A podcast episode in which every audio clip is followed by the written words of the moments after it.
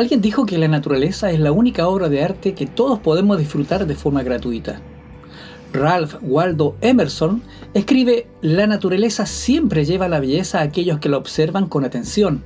Y Rachel Carson declara, la naturaleza siempre encuentra una forma de sorprendernos y recordarnos nuestra pequeñez en el universo. La naturaleza y la revelación son testigos del amor divino. Nuestro Padre Celestial es la fuente de vida, sabiduría y alegría. Contempla las maravillas y hermosuras de la naturaleza.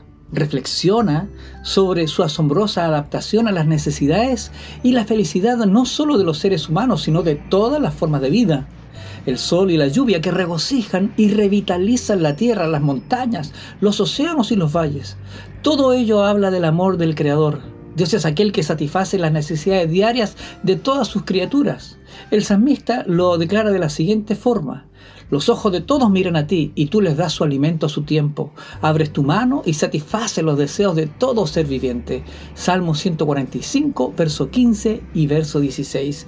Que Dios te bendiga. Un beso, un abrazo. No te olvides que eres la niña de sus ojos y suscríbete a nuestro canal y comparte. Chao.